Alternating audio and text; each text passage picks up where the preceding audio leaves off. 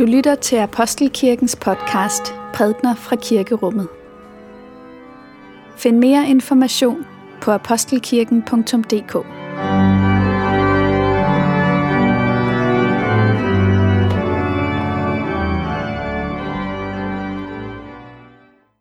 God morgen alle sammen, og velmødt til gudstjeneste her i Apostelkirken.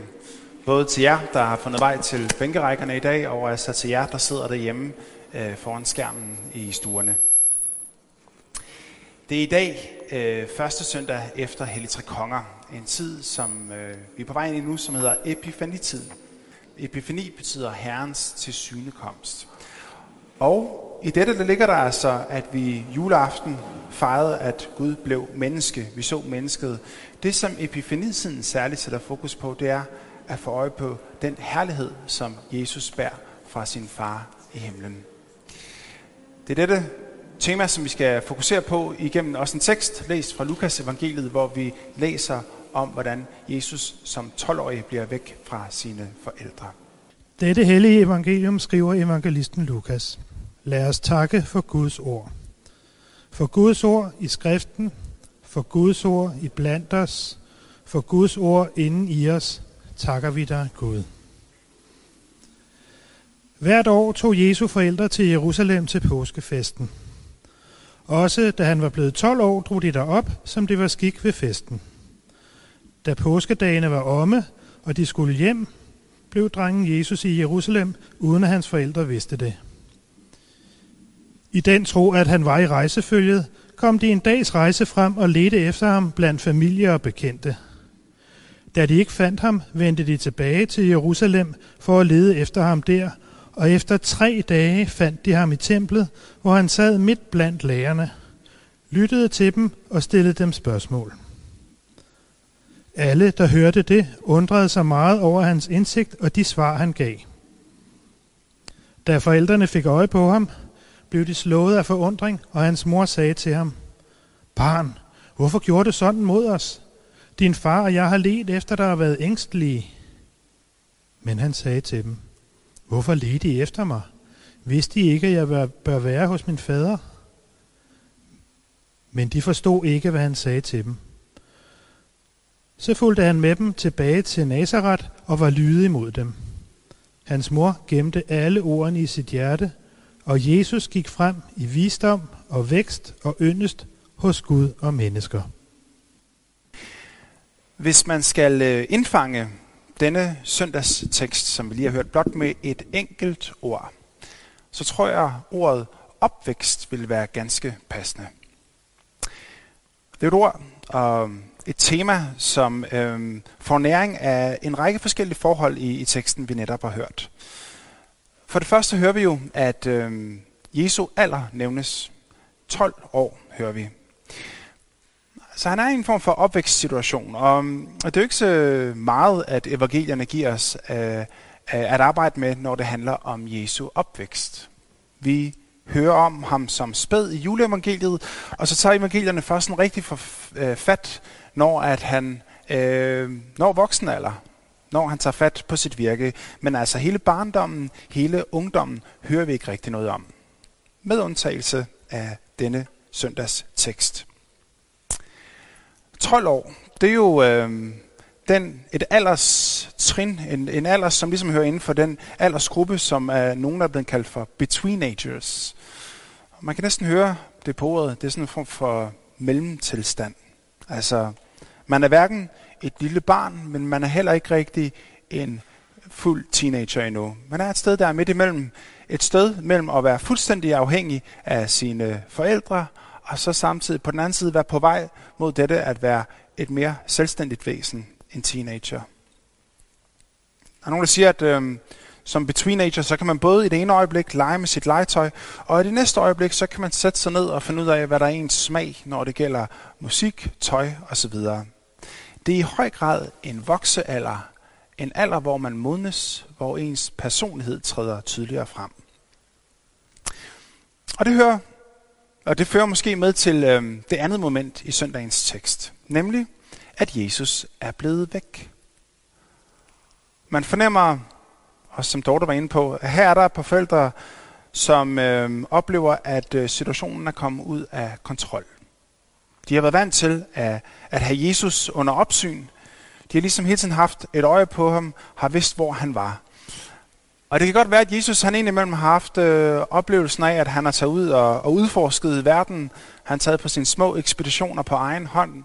Men altså aldrig mere, end at hans forældre altid har haft et øje på ham. Det er ligesom barnet, der leger på sit eget værelse og tror, at man har hele værelset for sig selv, men det opdager ikke rigtigt, at der er en forælder, der lige kommer ind og tjekker, om alt er vel en gang imellem. Det er det her skjulte forældreøje, der er glippet i den tekst, vi netop har hørt. De opdager Josef og Maria, at, øh, at de har en søn, som er vokset så meget til, at han formår at undslippe deres blik. Nu er han i stand til at gå sine egne veje, egne veje, og den ubehagelige situation er, at Josef og Maria ved ikke, hvilken vej han er gået. Hvor skal de finde ham? Og så hører vi om, hvordan de leder og leder tre dage, før de finder ham i templet. Og det, som vi skal mærke os i dag, det er dette genforeningsøjeblik. Det øjeblik, som altså nok tager sig lidt anderledes ud, end det, man ville forvente. Fordi vi har mødet mellem Jesus på den ene side, og hans forældre, Josef og Maria på den anden side. Og det er egentlig ikke, fordi man sidder tilbage med en fornemmelse af, at det her genforeningsmøde, det resulterer i, at der er to forældre, der oplever, at de ligesom har tilbage i robrødet forældrevaretægten over deres søn. Det er heller ikke, fordi man sidder med en oplevelse af, at øhm, Jesus har oplevelsen af, at han har været væk i lang tid. Han er chokeret. Han øh, har oplevet, hvordan det er at komme ud af forældrenes øh, nærvær, og han, og han er øh, fortvivlet, når de finder ham. Nej. Hvor har du været, spørger de. Og Jesus svarer, hvorfor ledte I efter mig? Vidste I ikke, at jeg bør være hos min far? Jesus ser sig ikke ud til at være faret vild. Han ser ud til at vide, hvem han er, og han ser ud til at vide, hvor han hører til. Og i den ordveksling, som finder sted i det her genforeningsmøde, der bliver det klart, at det i virkeligheden snarere er Josef og Maria, der har været på vildspor de sidste par dage. At det ikke så meget er Jesus, som er blevet væk for dem, men dem, der er blevet væk for Jesus. Jeg bør være hos min himmelske far i hjemmet, som vi hørte om før. Det er det, som er min sammenhæng. Så dagens tekst handler altså om en form for opvækst. Men dem, der oplever den største grad af vækst, det er nok i virkeligheden ikke den 12-årige dreng Jesus, men derimod hans forældre Josef og Maria. Det er dem, der modnes. Det er dem, der ser klare. Det er dem, der er i en form for på et udviklingsstadie. Det er dem, der får en forståelse, som bliver større af, hvem Jesus egentlig er. Og se, det er denne opgave, vi står overfor her i tiden efter Hellig Tre Konger. At så at sige indtage Josef og Marias plads, ikke som dem, der ved alt og kan bedst, men som dem, der har noget at lære.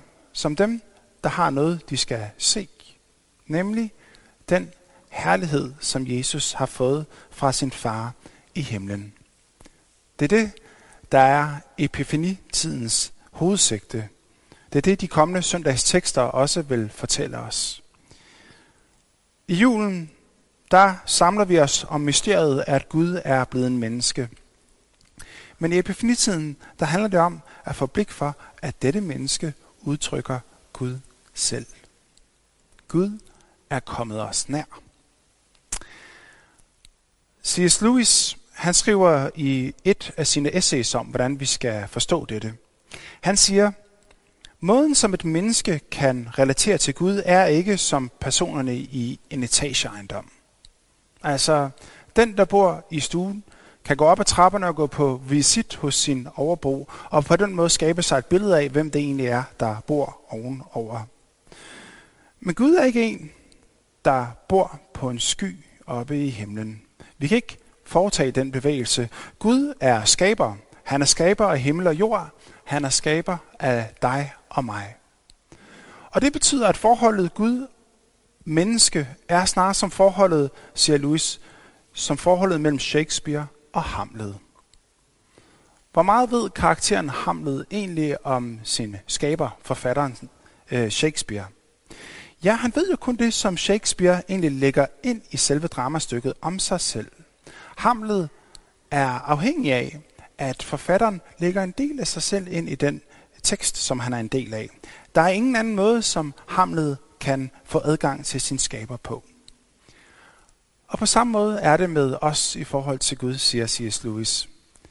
Vi kan ikke relatere til Gud ved at søge opad, ved at søge mod de højere luftslag. Nej, vi kan relatere til Gud i den grad, som han giver sig selv til kende over for os. Den måde, som han udtrykker sig over for os i vores liv og i vores verden.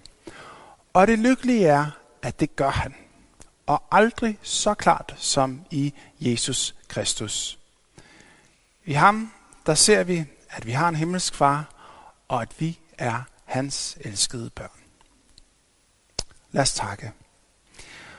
Lov og tak og evig ære være dig, vor Gud, Far, Søn og Helligånd, du som var, er og bliver en sand treenig Gud, højlået fra første begyndelse, nu og i al evighed. Amen.